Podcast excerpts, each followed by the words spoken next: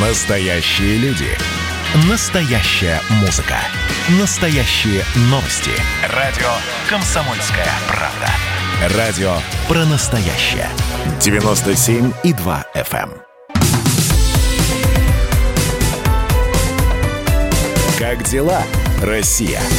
Ватсап-страна! страна это прямой эфир радио «Комсомольская правда», и мы снова про коронавирус, но вот в каком аспекте мы будем говорить. И, эм, кстати говоря, когда у нас э, была в гостях глава Роспотребнадзора Анна Попова, мы поднимали с ней этот вопрос, потому что, ну, во-первых, весь прошлый год он был суматошным, и э, это и вакцины, первые вакцины, которые появлялись, это тревожные новости из Европы, и э, ситуация с коронавирусом у нас в стране, и дня не обходилось без того, чтобы мы там часть э, эфира не посвящали именно коронавирусным делам. И как-то за всем этим, даже осенью, э, такой хорошей, промозглой осенью, забылось о том, что а вообще у нас есть сезонные заболевания, в частности, э, например, грипп эпидемии гриппа. И вот э, было такое мнение, что в прошлом году ковид, э, пришедший в мир, он подавил эту эпидемию. А вот сейчас Роспотребнадзор выпустил рекомендацию, в которой написано, что прививку от гриппа нужно и можно делать только спустя месяц после вакцинации от COVID-19. А, и с нами на прямой связи, связи Георгий Викулов, директор научно-информационного центра по профилактике и лечению вирусных инфекций, врач-инфекционист, иммунолог, аллерголог. Георгий Христович, здравствуйте. А, здравствуйте. А, так все-таки грипп никуда не ушел, не подавил его своим присутствием и э, своими мутациями COVID-19? Мутация – это изменение с латинского. Изменение не всегда означает, что это плохое изменение. Это первое. Второе, что касается присутствия вирусов гриппа и взаимоотношения с коронавирусами, а, вирусов гриппа удивительно, но было очень мало. Единичное наблюдение в 2020 году. В текущем году э, ситуация пока сохраняется, практически не, не выделяется вирусы. А так, я напомню, а, слушателям, что гриппозная инфекция это не сезонная инфекция, это как бы годичная инфекция, если мы берем а, в целом планетарный масштаб. Угу. Потому что есть северное и южное полушарие, и когда, допустим, в нашей стране грипп это осенний, зимний, весенний период, то в южном полушарии в остальное время может регистрироваться инфекция. Ну и, конечно, для тех, кто путешествует, тоже может так быть актуально. Соответственно, вирусов гриппа практически нет, они их вытеснил SARS-CoV-2, но это не означает, что грипп не вернется. То есть грипп, вирусы гриппа, они присутствуют, есть природные резервуары, есть очень большое количество штаммов, одного только вируса гриппа А, более 140 подтипов. Ну и, соответственно, есть отдельная проблема, глобальная проблема э, человечества, это птичий грипп, потому что там, несмотря на то, что вирус не передается от человека к человеку, но летальность при птичьем гриппе у человека порядка 50%. Угу. А в отношении эпидемического гриппа ежегодного летальность меньше полпроцента, поэтому за этой инфекцией следят и разработана иммунопрофилактика гриппозной инфекции.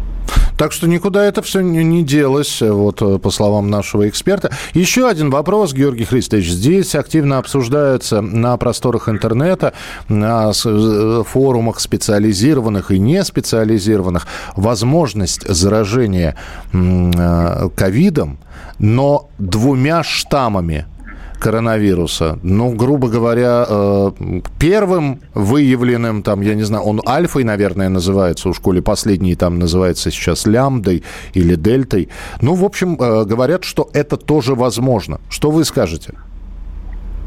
Ну, во-первых, я бы призвал бы не манипулировать э, словами и цифрами, это первое. Потому что, чтобы так легко и озвучивать это, нужно в этом хорошо разбираться. Во-вторых, э, в настоящее время Российской Федерации преобладает штамм дельта индийский. Это порядка 80-85%.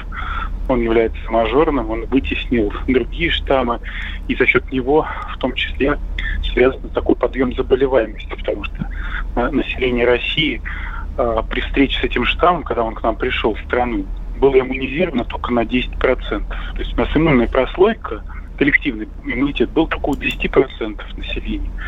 Поэтому у нас большинство людей были не готовы, возникла огромная вспышка заболеваний, подъем существенной заболеваемости.